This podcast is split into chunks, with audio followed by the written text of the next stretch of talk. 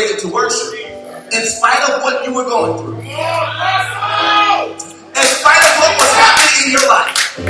You will find a praise on your lips. You will find worship in your heart all the time.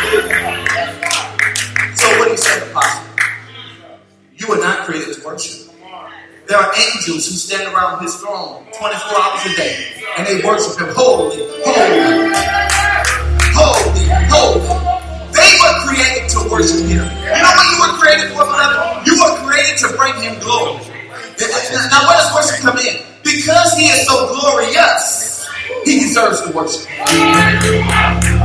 Because he is so mighty, because he is so great and great, you deserve to give him the glory and the worship which is due to him and him alone. Bible says he looks, he seeks for those who will worship him in spirit and truth. If you were created to worship, apostle, if you were created to worship, then why would God have to seek you out? He seek those who would worship him. So if you were created to worship, he would know where to find you. Y'all better talk to me this. But, but, but, we're not always worshiping. We're not always worshiping. Sometimes we worship things other than God. Y'all not gonna be real with me. Because watch this. Anything that you promote higher than God takes your worship. I don't put nothing above God. When you talk about your problem, what do you talk about God? When you always rehearsing and reciting, I'm going through this, I'm going through that, and, and you talk about that more than the one who can bring you through, when you're always talking about what you're going through, but you talk about that more than the one who can bring you through, then that has your worship. You have assigned value and worth to that thing. And that's where you worship those. But this morning, we will turn the tide. We're going we're gonna, we're gonna readjust and refix where your worship truly belongs. Somebody shout, I give him the worship. Hallelujah. On, clap your hands and give him glory. Hallelujah. Let's go, let's go. Grab your Bibles all over the place. Grab your Bibles. Gospel of John, chapter number 4. Verse 23 is where we'll land. The Gospel of John, chapter number 4, verse number 23. If you would also grab the book of Psalms, number 95, and verse number 6. We're going to start in Psalms, and then we're going to move over to the Gospel of John. So we're going to start in Psalms 95, verse number 6, and then we're going to go back to the Gospel of John, chapter number 4. So while you're looking, why don't you stand? Amen. Because this is a tradition here at Elevate Church. We stand for the reading of God's Word. When he starts You know, it is royal protocol that when you come into the king's presence, that you will come with a lowly spirit. It is royal custom that when you come into the king's presence, that you come bowing in his presence. It is also part of protocol is that when you exit out of the king's presence, that you never turn your back on him. So when you come before the king, you walk in head down. And when you walk out head down, walking backwards. Because the king don't want you turning your back on him. Uh, in, in natural law, when you come into the court of law, and I don't, don't tell them yourself, but you ever been in trouble before and you had to go you're in the chambers and you're seated waiting for the judge to come in. The bailiff would step forward and he would say, All rise! The honorable judge, Apostle Keith Reshaw, that's in the chamber.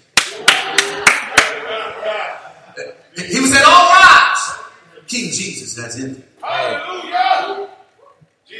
And everybody would have to stand. Up.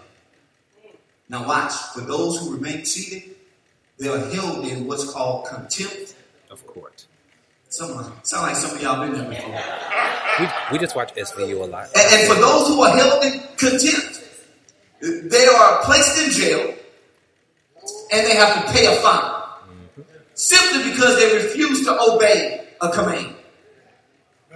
And that's the statement. It's okay for Shouldn't we honor our God with the respect that is due to stand in reverence of His word?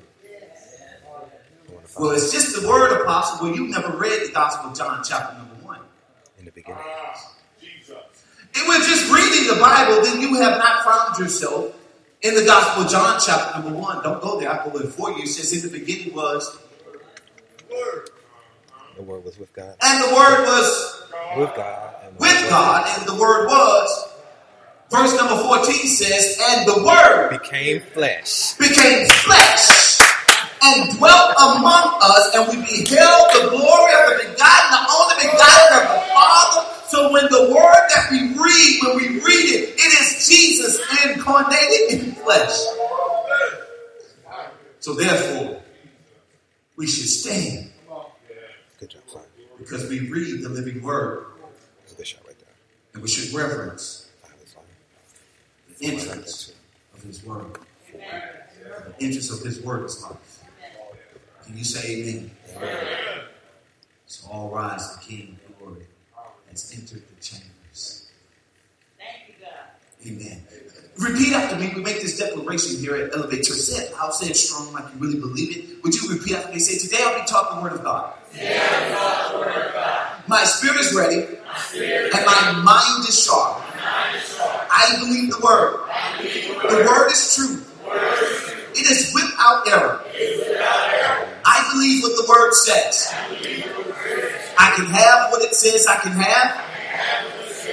I can do what it says I can do. I can be what it says I can be. I believe what the word says about me. I am redeemed. I am the righteousness of God in Christ Jesus. I am healed. No sickness No sickness nor disease shall come near my home. I'm more than a conqueror.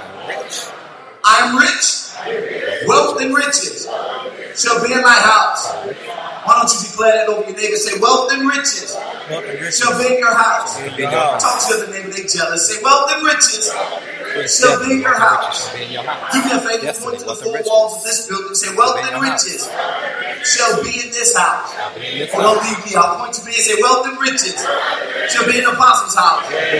Shout out, blessed to be a blessing. Blessed to be a blessing. My house is blessed. My marriage is blessed. My children are blessed. And my church is blessed. Now shout amen. Shout amen again if you believe that. We're going to start with the Gospel of John. Well, it's uh, Psalms first, and then we'll go to the Gospel of John. Psalms number 96, 95, and 6. The word of the Lord declares to us, it says, Come, let us bow down in worship. Let us come and bow down in worship. God gives us the posture which we are to present ourselves unto Him.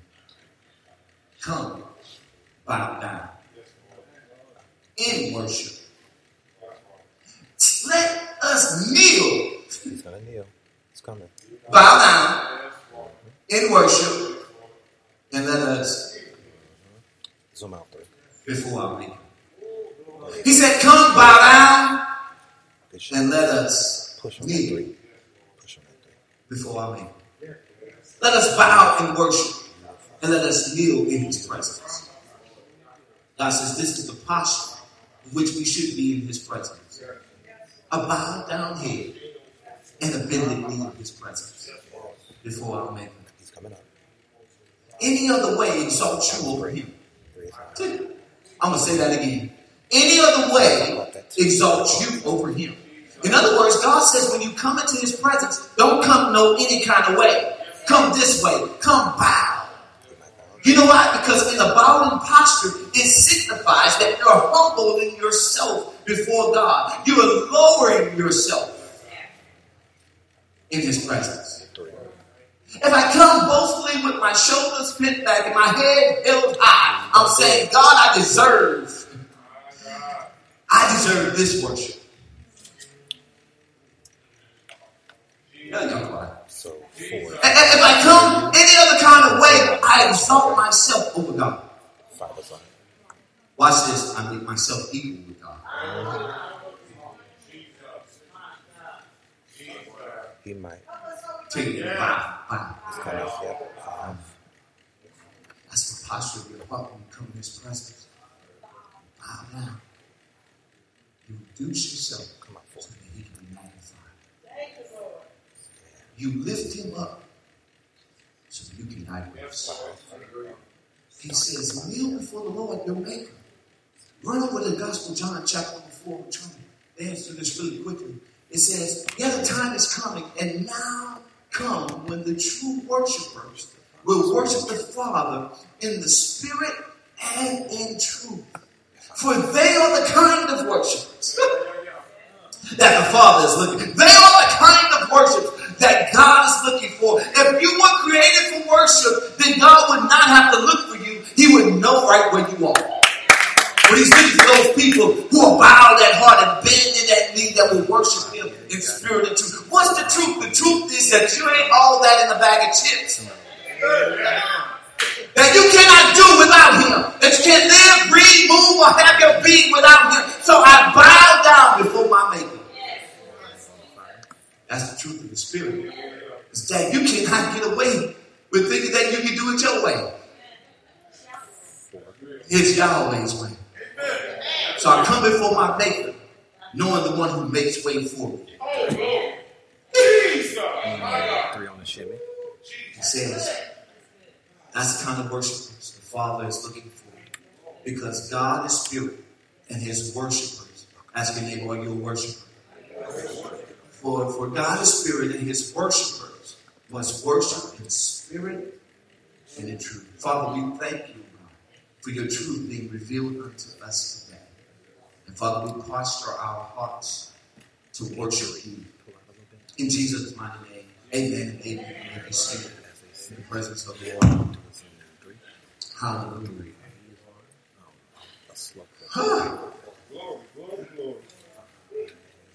How do you jump off from worship like that? How, how do you leap from a worship experience as such as we have experienced? Come down to. My response to you, God, is worship. I've been through too much not to worship you.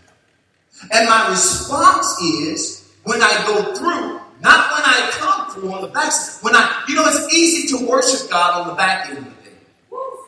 But can you worship Him while you're going through? It's easy to worship God when, when, watch this, even when you come in the house of God at times, it's easy to worship Him in this space, but can you worship Him at your place? Uh, oh, you know, we got a good worship here in the church. You know, we lift the hands and mascara running, weave hanging, uh, eyelashes sagging. I mean, you know, mascara dripping and, you know, we, we, we good with that in a public space. So my question to you is, who was your worship for in the first place? If you can worship here, but you can't worship at your home. For a show. If- if- Are you doing it, masquerading before folks to show that you are such a worshiper? Three's on. Look, even the horn calls it worship. But but but can you worship God in those private spaces of your life? Can you worship God in those troubled moments of your life? Or only you are a worshiper when He has done something for you?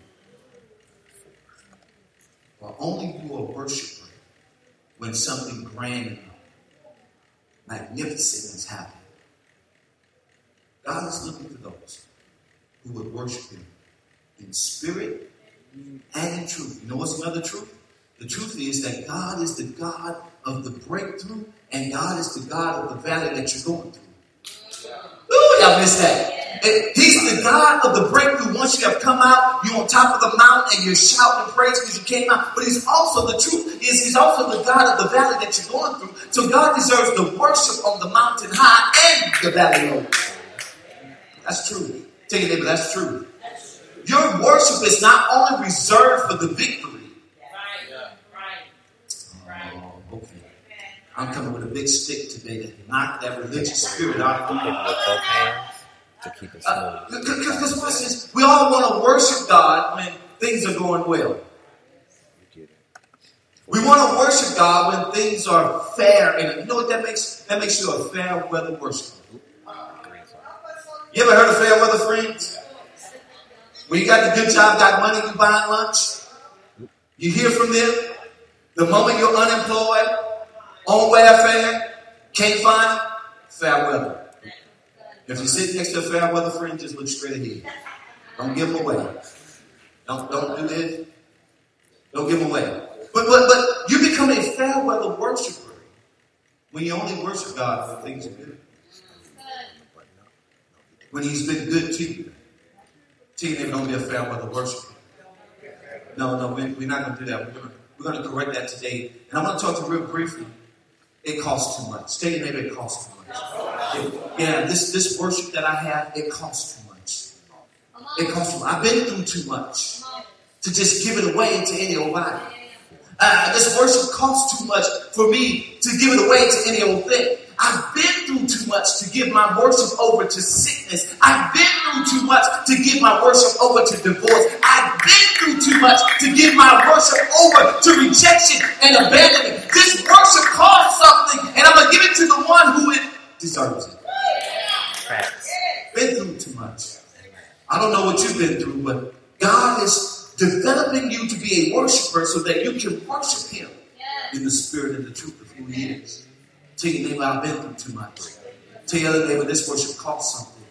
Yeah, the oil that God is squeezing out of your life is valuable. And He deserves it. So don't pour your oil on things that doesn't belong. Don't, don't pour out your oil in places that is not deserving oil. Tell you it costs too much. Well, it costs too much. It costs too much. Been too much. Therefore, it costs. Watch this, guys. Hear this. Worship is God's weapon of choice for your freedom. Worship is God's weapon of choice for freedom. If you ever felt in bondage, if you ever felt struggling, if you ever felt with a stronghold on your life, if you ever been tied up or tangled up, if you ever been in such a place where something has held tight of you, worship. That thing will let you go. Room four on the shimmy. Worship. And that thing will loose you. You ever had that place and time in your life where depression began to set in? Dark you That, that, that time when you really just want to stay in the bed with the shades down and the covers pulled over your head. You ever been in that place where things were like everywhere you turn, things were like just bad. You turn this way bad, you turn this way bad, you turn this way, but everything in your life is just going shambles. Enroll in school, get kicked out because you can't pay tuition. Car, get a boot on it. Can't drive home. It's like everything, one thing after the next. You get a ticket Talk to us, Joe. Media training on Thursday. One thing after the next. Uh, Job lose all his livestock. Joe lose all of his money. Joe lose his health. Joe lose his sons and daughters. But you know what Joe did? Joe worship. Worshiped. Three is Wife says, Job, you might as well curse God and die. four. I'm just gonna worship him now, though he slay me.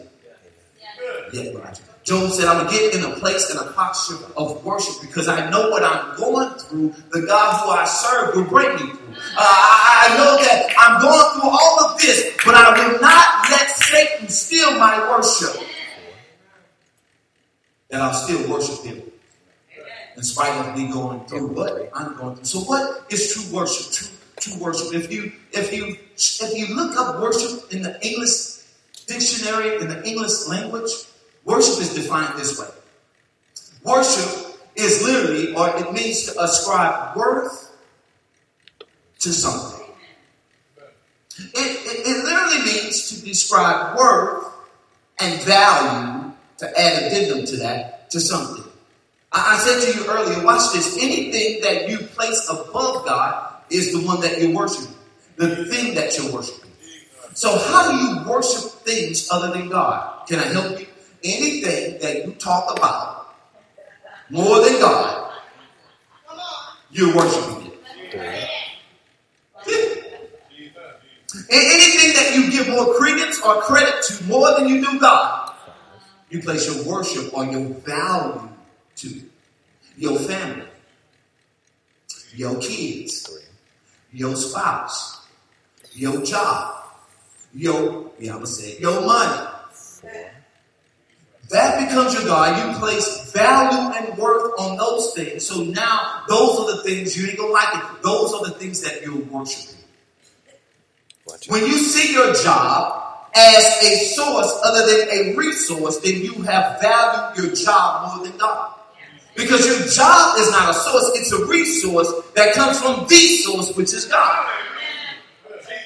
Well, oh, I can't lose this job. I, if I lose this job, you're talking about losing the job? You better keep your focus on Jesus. Because he's your source.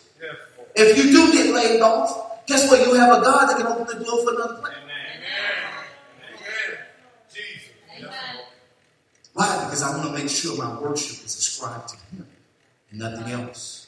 So it means literally to give worth or value to something. But the Greek word of worship is shahar. Shahar means this. Watch this. It, it, it means the primary Hebrew word for this. It means this. Take to the next angle. It, it means to bow down or prostrate oneself in homage. We read the text earlier in Psalms. It says, Come before the Lord, bow and on bended knee. That is the true posture of worship. And then watch this. Well, I can't bow because I got a bad back. I can't bow because I got a bad knee. It's not talking about your physical state, but that's the way your heart should be. So I'm gonna free you up for those of you who are who are disabled and say, "Well, I can't do that." No, your heart should be in this posture. We may not see you physically bow, but your heart should be bowed. We may not see you physically bend the knee, but your heart's posture should be at bended knee. That's the posture of your heart. And that's what the, the Greek word is saying that listen, when we come into God's presence, we should be laid out, flat out, prostrate before Him. Bow down before Him. Why? Because if you stand, it, the Bible says this that uh, that that the unrighteous can't stay in the presence of the Lord. That's- the unrighteous can't stand in His presence. So how do we as worshipers go in God's presence? Bible says we have been clothed in righteousness. So you have to be humble enough to be clothed in righteousness. So now we're not standing before him. He, he don't see us, he see Christ.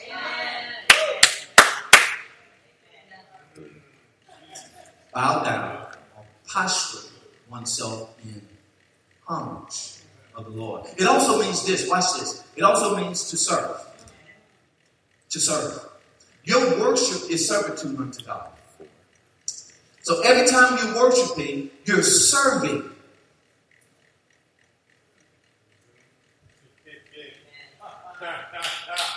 You're serving God was due to Him.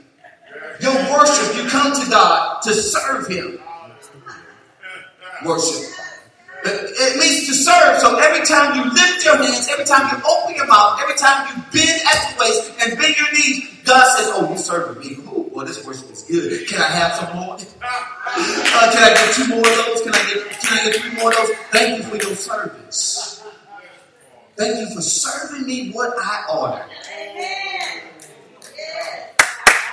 Thank you for serving me my heart's delight. Thank you for serving me what I'm seeking for. Thank you for serving me for what I require and what I deserve. Thank you for your worship. There's an Aramaic word that also means worship. In Aramaic, is pronounced abed. It also it means this to be transformed into something else. So true worship transforms you. It transforms you. So if you're a pious person, you come and worship this is your posture of worship?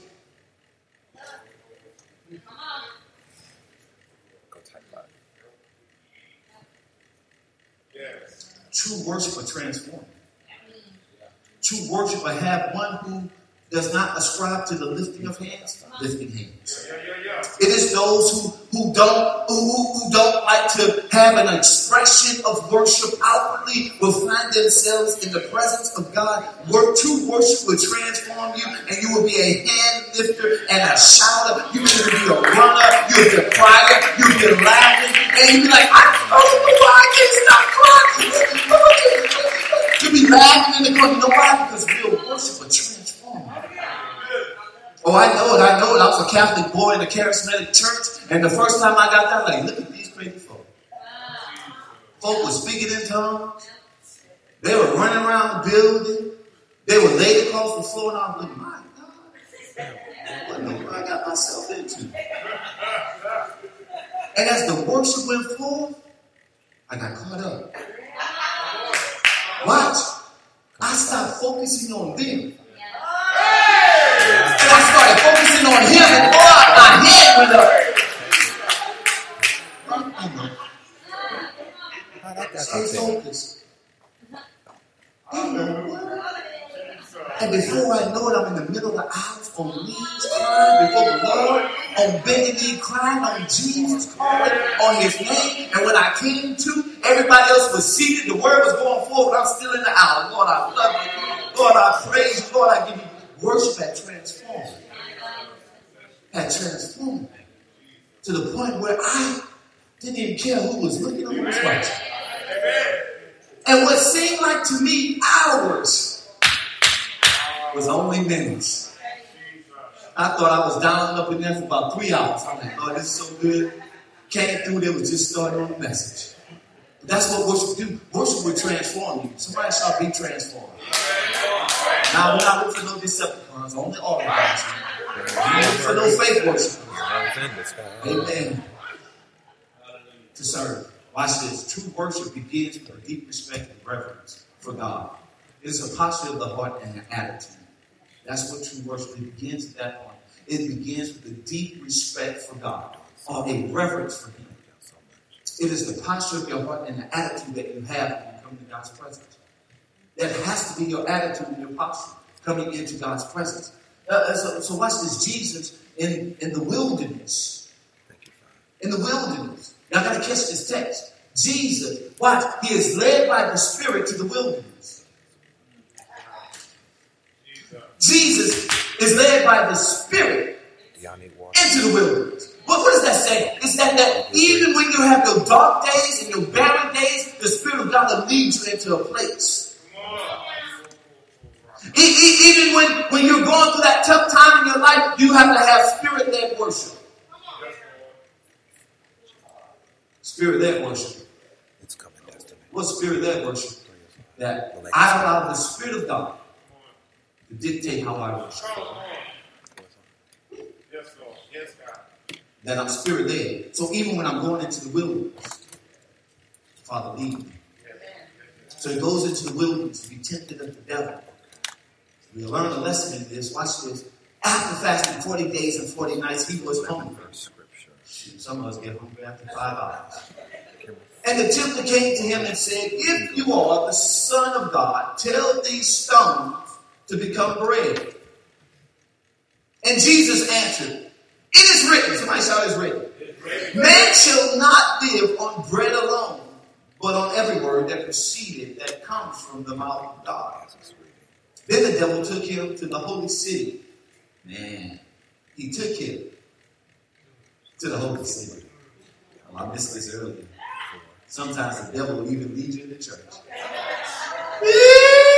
You know why? You know why? Because you are Decepticon. And he knows you're not coming to give real worship. He knows that you're really not coming to get in the presence of God. You're coming more for the gift than the gift giver. You're coming for something other than him. So Satan will even lead you into the city of holiness, into the presence of God. He's like, "I- look at this thing, God. He leads him to the holy city, to a holy place, and had him stand on the highest point of the temple. If you're the Son of God, he said, throw yourself down, for it is written. Can I parenthetically insert something else in the text for you? Satan knows the word better than you. He tells Jesus what is written. You know the only difference between you, you ain't gonna like me right here. You know the only difference between you and Satan is, watch this, you know the word, he knows the word. But here's the difference. You obey and he don't. Jesus. Jesus. That's the only difference between you and Satan. So now watch, when you disobey the word, you become as Satan. Ooh, that's hard. That's a hard teaching there. Now I can you. So whenever you disobey the word, you become as Satan is because he is those disobedient to the word. That's the only difference. Satan knows the word. Matter of fact, he lived in the presence of the word and had to kicked out of the presence of the word. So he knows the word very dearly. He knows the word very deeply. It is written. I'm going to tell you what God said, is what he said. Now I'm going to tell you what it says, but I won't obey what it says. It is written. Throw yourself down. And watch this. Satan is declaring to Jesus what God said to the angels. He was up there. When you get time in your own study, go back and look at uh, Psalms number 91 and verse 12. In Psalms 91, verse number 12, he's saying in Psalms 91 and verse 12, right here in the Gospel of Matthew 4 11. He's saying this the angels would not cause you to dash your foot upon the stone. Satan is giving Jesus the word. He's giving them facts. Somebody shout, that's facts. He- he's giving them word and giving them truth. Somebody shout, that's truth. He's giving them facts and truth. That is what God said. That is what God wrote. But you know, Satan always has an agenda That's true. with everything he does. He'll give you a little truth with the sake of mixing it with a little untruth to trip you up. Some of y'all been in church and got a little bit of truth, Take down all but a lot of untruth. But yet you think it's truth, and you living by what you think is truth, but it's really not true. It's called religion. And he says, "Throw yourself down, for it is written." He will command his angels concerning you, and they will lift you up in their hands so that you will not strike your foot against a stone. Jesus answered, said, It is written. Let me tell you what God said. It is written, do not put the Lord your God to the test. Don't do it. And again, the devil took him to a very high mountain and showed him all the kingdoms of the world and their splendor. And then watch. He says, All of this I will give to you. How can Satan give you something that he don't own? Unless he owns it. Oh, oh, oh, oh. How is Satan able to give Jesus this? It's because he has laid claim to this world. The Bible says that he is the prince, is the prince of this world, the king of this world, the pa- principality that has this world. He took what was yours and mine, and he laid hold and claim to it. You remember in the old days, they would have like anybody watch those Western movies, they would have like land settlers. People who were coming from far places and all of this vastness of land, and they would come and they would settle on the land and they would claim the land for themselves. There's a thing in law today, it's called the squatters' rights. That people will come and squat in a building, and if they squat in that building for a long period of time, they take ownership. Satan has come and he has squatted in your life. Looking to take ownership of your life. And Satan has squatted down here on earth and he says, Now all this is mine. All this is mine. Look at the vast array that I own. And he tells Jesus, Listen, all of this can be yours if you do one thing. Worship God. I'll give you all of this. Oh, oh, oh, I would never worship Satan. I know that's what you're saying in your heart. But let the right amount of money. Let the right person that has the swag. Oh, oh, let the right 36, 24. 36. She's uh, let, let, let the right one come your way. House. Let, let the right one. And then you be like, oh, I want some of that and some of that. Ooh. And then you end up saying the trick you by luring you Shake in, it down, shake it down. pulling you in, giving you the kingdoms of this world. If you would worship Him. That's why we see so many artists, and we see so many uh, actors and athletes, and, and, and now they're grandizing all of this stuff. Satan says, I'll give you all of this if you would. Oh, they'll never say it with their mouths. They'll never say that I'm worshiping Satan, but they esteem that stuff more than they esteem God. Oh, y'all if they were to, you see millionaires jumping out of windows when they go bankrupt. You know why? Because they put that stuff above God. We see actors committing suicide because they lose stuff or they're so depressed. You know why? It's because they put all of this stuff in this world above God. And he says, I'll give you all of this. If you will bow down and worship me. I know y'all don't like this kind of preaching. And Jesus said to him, Away from me, Satan, for it is written, watch this, worship the Lord your God and serve him only. Worship your God and serve him only. Remember, I told you worship is equal to service, they go hand in hand. He says, Worship your God and serve him only. Watch what happens when worship sets in, then the devil left him.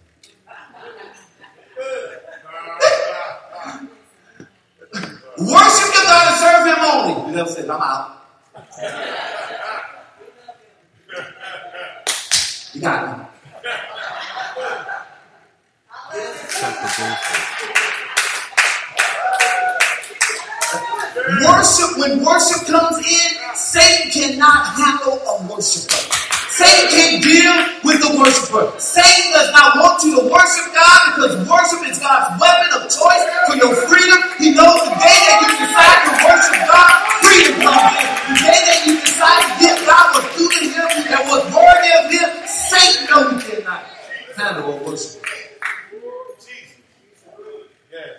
Jesus. Yes. I'm out. Too much of a worship. That's why Satan wants to come and steal the worship. He wants your worship. He watch this. Not only does he not want you to worship God, but he wants you to worship him.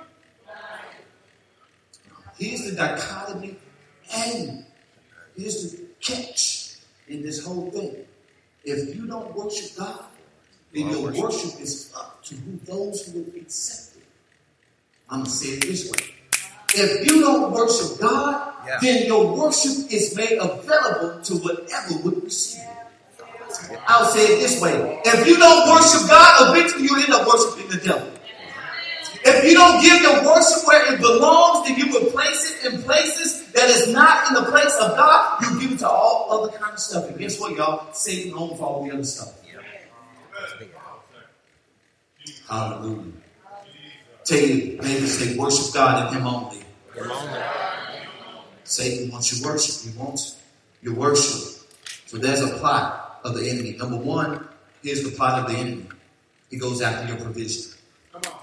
Goes after your provision. Because Satan knows that's the treasure of your heart. So he attacks your provision. That's the plot. He comes after your provision. Because he knows if he can get your provision, he can get your heart.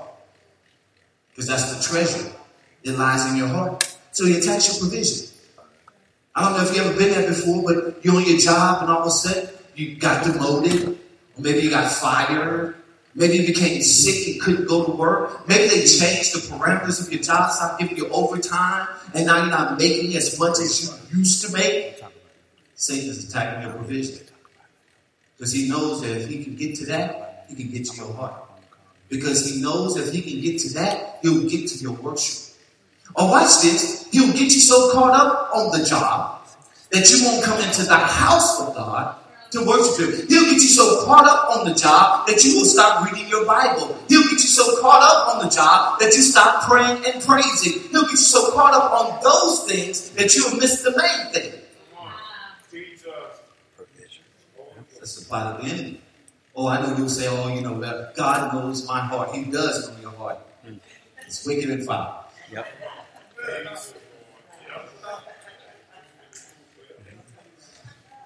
He knows exactly what's in there. Yeah. He knows. Tell your neighbor he knows. He knows. And that's just your justification, of your excuse to remain right in your own eyesight. God knows.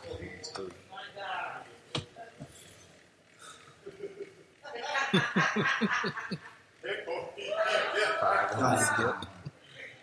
God attach your provision. But not only does he protect or attach your provision, watch what the scripture says.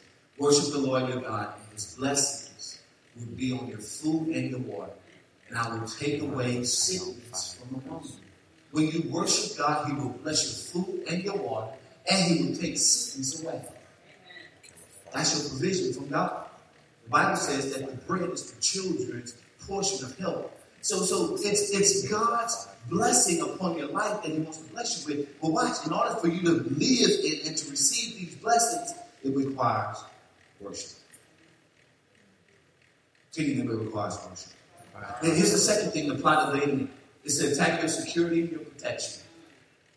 To attack your security and your protection. He tells Jesus jump from this mountain, and the angels will cause you not to dash your foot upon the stone. That is the protection of God. Satan wants to steal your worship so he can uplift the ring of fire and the hedge of protection off of your life. Because he knows if he can get to your worship, then he has free access into your life. James, listen, Satan goes to Job, to God, and he says, uh, God says, Have you considered my servant Job? He says, I have, but God, you've got protection around him. You got a hedge around him. You got your boy covered. I can't get to him. You got you're blessing him upon blessings and he's prospering. He's a favored man in the city. I can't get to him. And God says, Well, listen, know, go ahead, you know, just don't kill him. I'm gonna lift the hedge. I'm, I'm gonna take the covering off of him. I'm gonna take his life. That's the same plot that Satan wants to do in your life. If he can steal your worship, all right, take the hedge off. I can do whatever I want to do. I can do whatever I want to do with it. I can take and snuff them out. Watch this. And, and there it is, Exodus. Exodus, it says this. They would lift up their hands so that you will not strike your foot against a stone. You will not strike. Exodus and Psalms 95 says, uh, 91 says the same thing. They're echoing what God said. That God is going to protect you only because you to dash your foot upon a stone. That's protection. Somebody shout, that's protection. Then here's the next thing. Watch this. Satan wants to steal your worship. This is his primary goal of your life. Is to take your worship. Your worship is God's choice. I'm done. Of weapon of freedom in your life. My worship costs too much for me to give it away to anything. But there is something about worship in a wilderness experience. There's something about a wilderness experience that'll bring about worship in your life. I'll say that again. There's something about a wilderness experience that'll bring about worship in your life.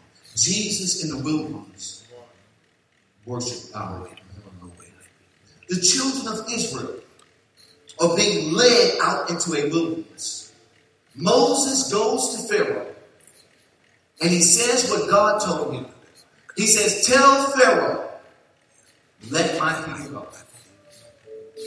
In Exodus chapter number three, God gives him this command and commission. Moses, go to Pharaoh and say, Let my people go. Moses in Exodus chapter number seven goes before Pharaoh and he says, Pharaoh, God says, Let my people go and serve me in the wilderness. Exodus chapter number 8. Moses goes back before Pharaoh. And he says, Pharaoh, God said, let my people go and serve me in the wilderness. He comes back to Pharaoh in Exodus chapter number 9. And he says, Pharaoh, God said, let my people go and serve me in the wilderness. He goes back in Exodus chapter number 12. And he says, Pharaoh, God said, let my people go and worship me in the wilderness. It says at midnight, God, at midnight, Moses calls Pharaoh in and says, Get out of here, get out of here, get out of here. Take your people away from me. When did Pharaoh, with his heart and heart, loose the people? When the declaration of let my people go and worship. It was the worship that brought forth the children of Israel out of Egypt into the promised land. It was worship that God was trying to get into the hearts of the children of Israel. Watch this. So much so, God says, bring all of that stuff you used to worship in Egypt, bring it to me and lay that off. So I can build my tabernacle. When they were in Egypt, they served what we call and what was a polytheistic type of worship. They had more than one God. The Egyptians showed them how to worship.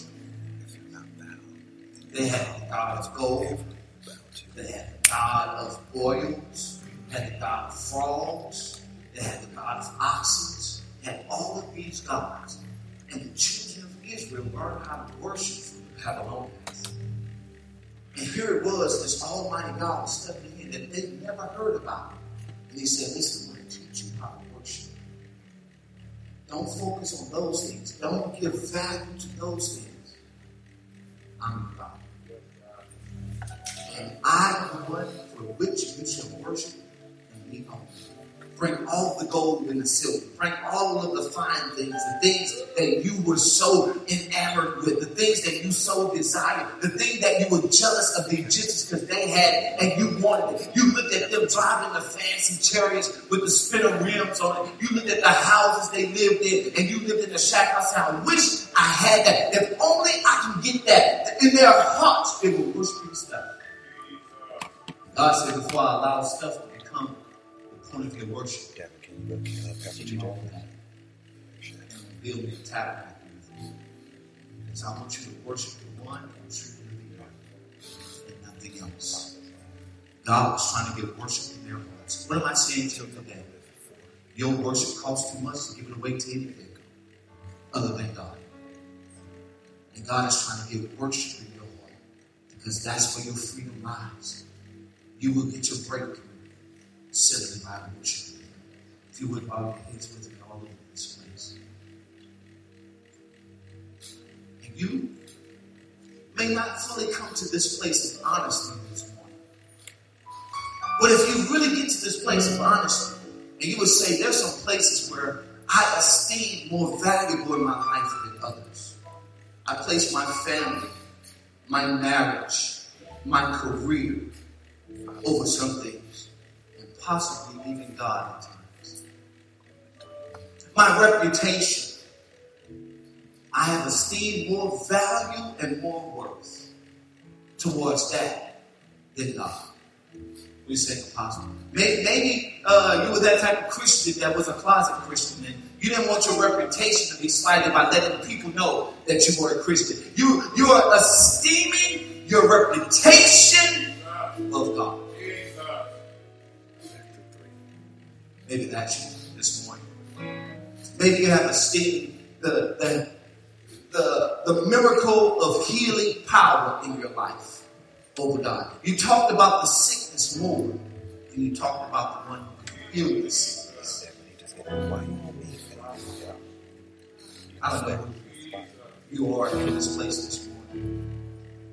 Maybe you found yourself there. Maybe you're at the rock bottom where you have not given your life to Christ as your Lord and Savior and pardon your sins. We'll start there. Maybe you have and you're backslid, but today you want to get it right. We'll continue to that. Made some mistakes, but today you want to get it right. You don't want to walk out of this place with false worship in your heart towards other things, even those of you online this morning. The worship costs too much to give it away to anything else but God. So I'm going to pray in a second, and I'm going to ask that you make a decision. And at which of that decision that you make in your heart, I want you to lift your hands at that moment. So, Father, now in the name of Jesus, touch the hearts of each one that is here today. Those who are trapped in Egypt, who are, who are struggling in bondage, those who are held in captivity in their hearts and their minds, God, today let worship set them free. Let them be liber- liberated today by worship, God. Come into their hearts even now. Move now to the one who is the backslider. You're back to the backslider. We've all made mistakes. We all had to come back bended knee, bowed, asking God, God, forgive me yet again. We all had to come to that point. So, Father, now in this moment, for the one who has backslid, those who have made mistakes, those who are walking in darkness, call them out now, God. Your rain falls on the just and the unjust. Let the unjust be called just because they do it now, God. Do it now, God. If that's you this morning, make some mistakes, but today you want to get it right. Shoot your hand in the air now. Don't wait, don't delay. Do it now. I see you. I believe there's others this morning. I see you. I believe there's others this morning that would say today is the day I'm getting it right. I'm not going to be stuck in Babylon. I'm not going to be stuck in bondage anymore. Today I'm being set free. Today my worship belongs to Him. That's you this morning. Lift your hand. I see that's you today, I believe there's at least one more that would say today is the day, the day is the day of my freedom. If that's you, lift your hand. Thank you, Father. Thank you, Father. There's one more in the house today. Don't leave the same way you came in. The Father's calling you out. If that's you, lift your hand. Thank you, Father. God, we bless you. God, we thank you. God, we give you praise. Now, here's my last appeal to you this morning. You're going to receive a white card. Fill that card out in its entirety. Hand it back to the hand that handed you that card. Make sure you fill it out in its entirety. My last appeal to you today, you don't have a church home, but the presence of God, the Spirit of God, draw, has drawn you to this place and has filled your heart. And you feel the Spirit of God and you want to connect with Elevation. You don't have a church home, but today your heart is filled and has been touched by the power and the presence of God. If that's you today, lift your hand. Don't have a church home, but look for one. I see you. I think there's another that say today. Don't have a church, but need a church. Don't have a church, but need church. If that's you today, lift your hand. Thank you, Father. God bless you. God thank you. God give praise. Come on, y'all. Clap your hands to God.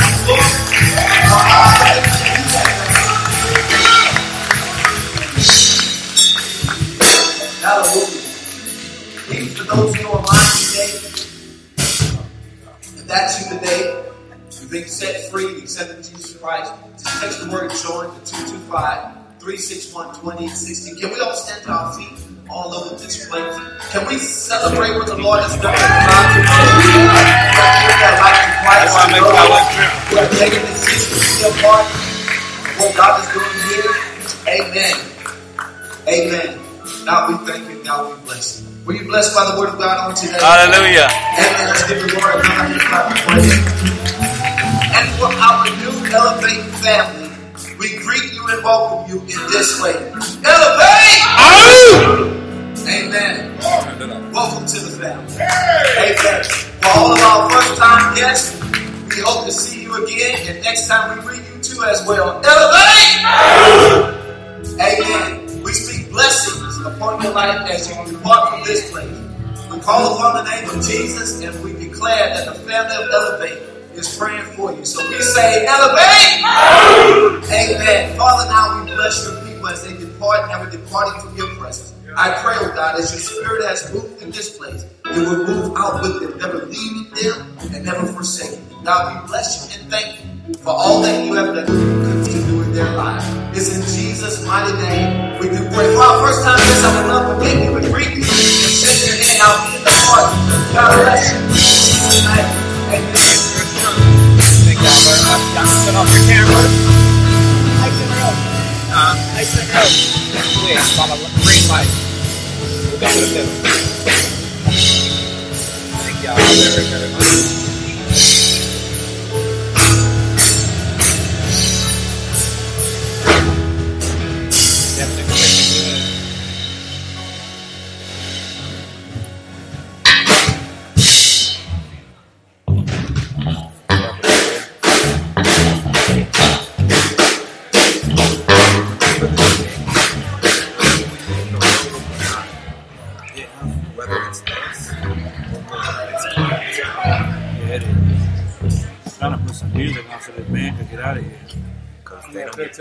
the holy place.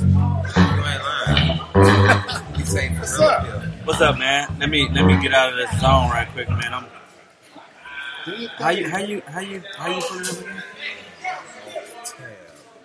Oh, it's not open. Oh, there you go. I, I got a suggestion. Well, I got a high respect for y'all. I'm, I'm serious. Thank you, man. It's just, What what song? Come on, my bad. But yeah, what song? y'all be You know what? I want to do this. 'cause This is what I need to hear.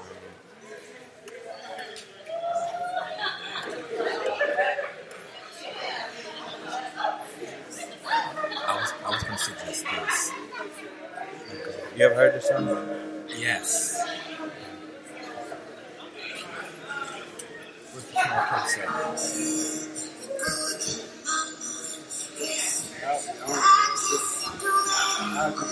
this zone. I'm serious. So, okay, I'm gonna gonna, since you're up here, Yeah. I'm listening. I just want to stop the